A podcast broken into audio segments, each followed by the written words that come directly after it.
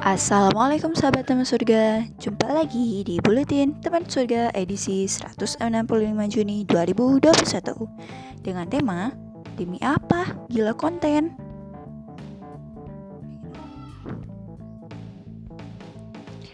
Hello guys, bicara soal konten pasti udah pada nyambung aja kan ya?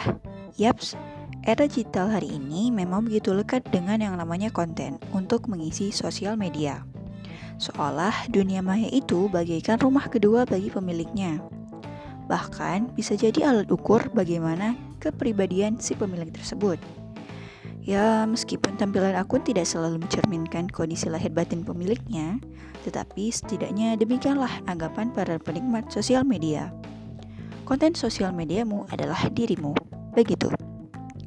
So, ngomong-ngomong ada beberapa macam akun sosial mediamu. Guys, konten apa aja yang sudah kamu sajikan di masing-masing akun? Pernah mengalami kegagapan ketika mau menyajikan konten? Hihihi, kayaknya setiap yang memiliki akun sosial media pasti pernah merasakan hal ini deh. Dua mata pisau.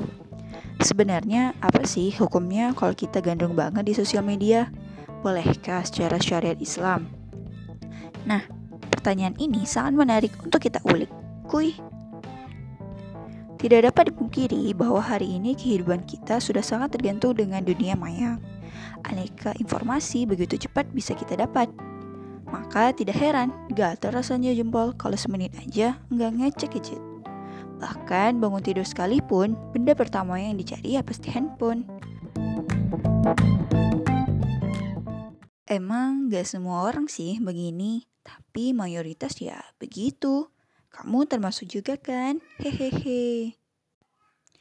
Keseringan berinteraksi dengan aneka konten di dunia maya lambat laun akan membentuk sebuah pemahaman dan kebiasaan baru pada diri kita.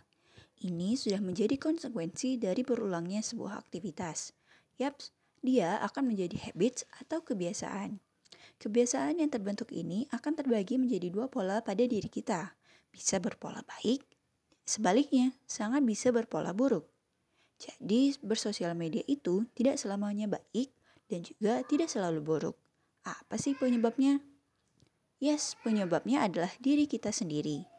Guys, konten-konten apa yang kita nikmati, maka sudah pasti akan menjadi pola kebiasaan dalam hidup kita. Ingat bahwa pemahaman akan mempengaruhi sikap atau perbuatan. Terinstalnya pemahaman itu sendiri adalah dengan memasukkan aneka informasi, baik melalui bacaan, visual, ataupun audio visual. Intinya, apa pun yang selalu kita dengar, baca, dan lihat, semuanya memiliki kontribusi besar dalam membentuk pemahaman dan perbuatan kita. Sampai di sini sudah tergambar bagaimana peran dunia maya dalam membentuk kebiasaan hidup kita kan? Dengan peringkat 10 besar negara yang kecanduan sosial media, rakyat Indonesia memang sangat mungkin terkontaminasi dengan konten-konten yang disajikan di dunia maya. Sekali lagi, bisa jadi membawa kebaikan dan bisa jadi pula membawa keburukan. Iya, sebab sosial media itu memiliki dua sisi mata pisau. Sesungguhnya dia tidak akan bernilai jika kita tidak menyentuhnya.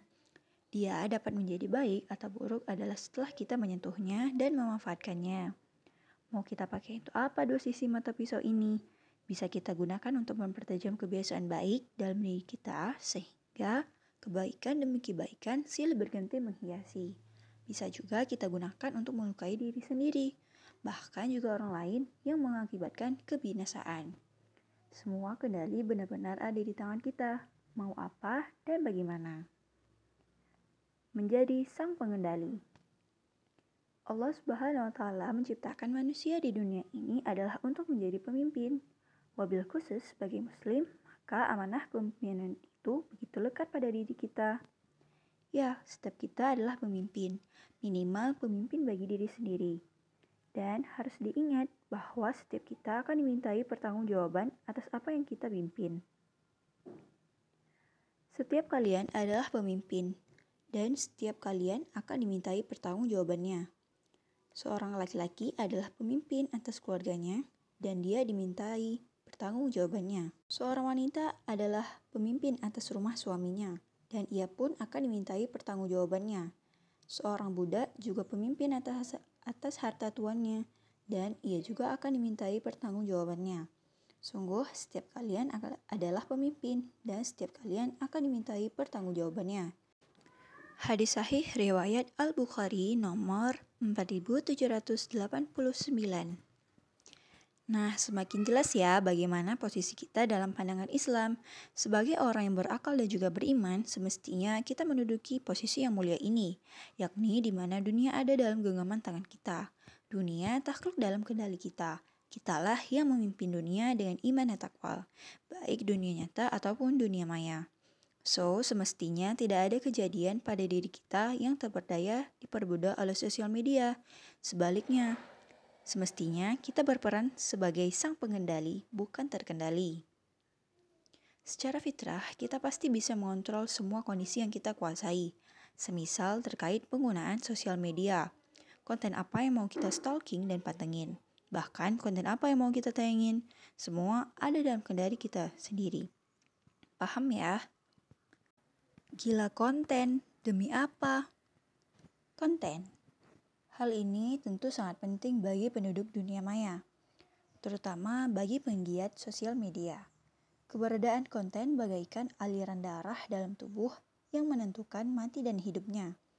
Betul begitu kan? Penggiat sosial media pasti mengganggu kenceng nih, hihihi. Seperti itu keberadaan konten dalam sebuah akun. Bahkan sampai gila-gilaan menciptakan konten pun bakal dijabani. Demi apa sih? Tidak bisa dipungkiri, saat ini angka followers, likers, viewers, atau subscribers di sebuah akun itu sangat diperhitungkan. Apakah sekedar untuk eksistensi si pemilik akun, ataukah untuk mendongkrak pundi-pundi rupiah darinya? Intinya, ujung dari diciptakannya konten yang sewow mungkin itu adalah demi materi dunia demi pengakuan, demi pujian, demi pundi-pundi penghasilan. Betul begitu kan? Demikianlah era kapitalisme menggiring setiap manusia hari ini. Hanya materi dan materi yang dijejali. Alhasil, banyak yang gila karena konten. Hilang akal, bahkan nuraninya demi memperjuangkan sebuah konten. Jumlah like dan komen jadi buruan. Semakin banyak penonton dan komentar, semakin dikejar. Bahkan, umbar aib tak jadi soal asalkan konten ditonton dan disukai oleh ribuan orang. Astagfirullah. Lantas, harus bagaimana? Apakah sebagai generasi muslim nggak boleh turut ambil peran dalam dunia persosmedan?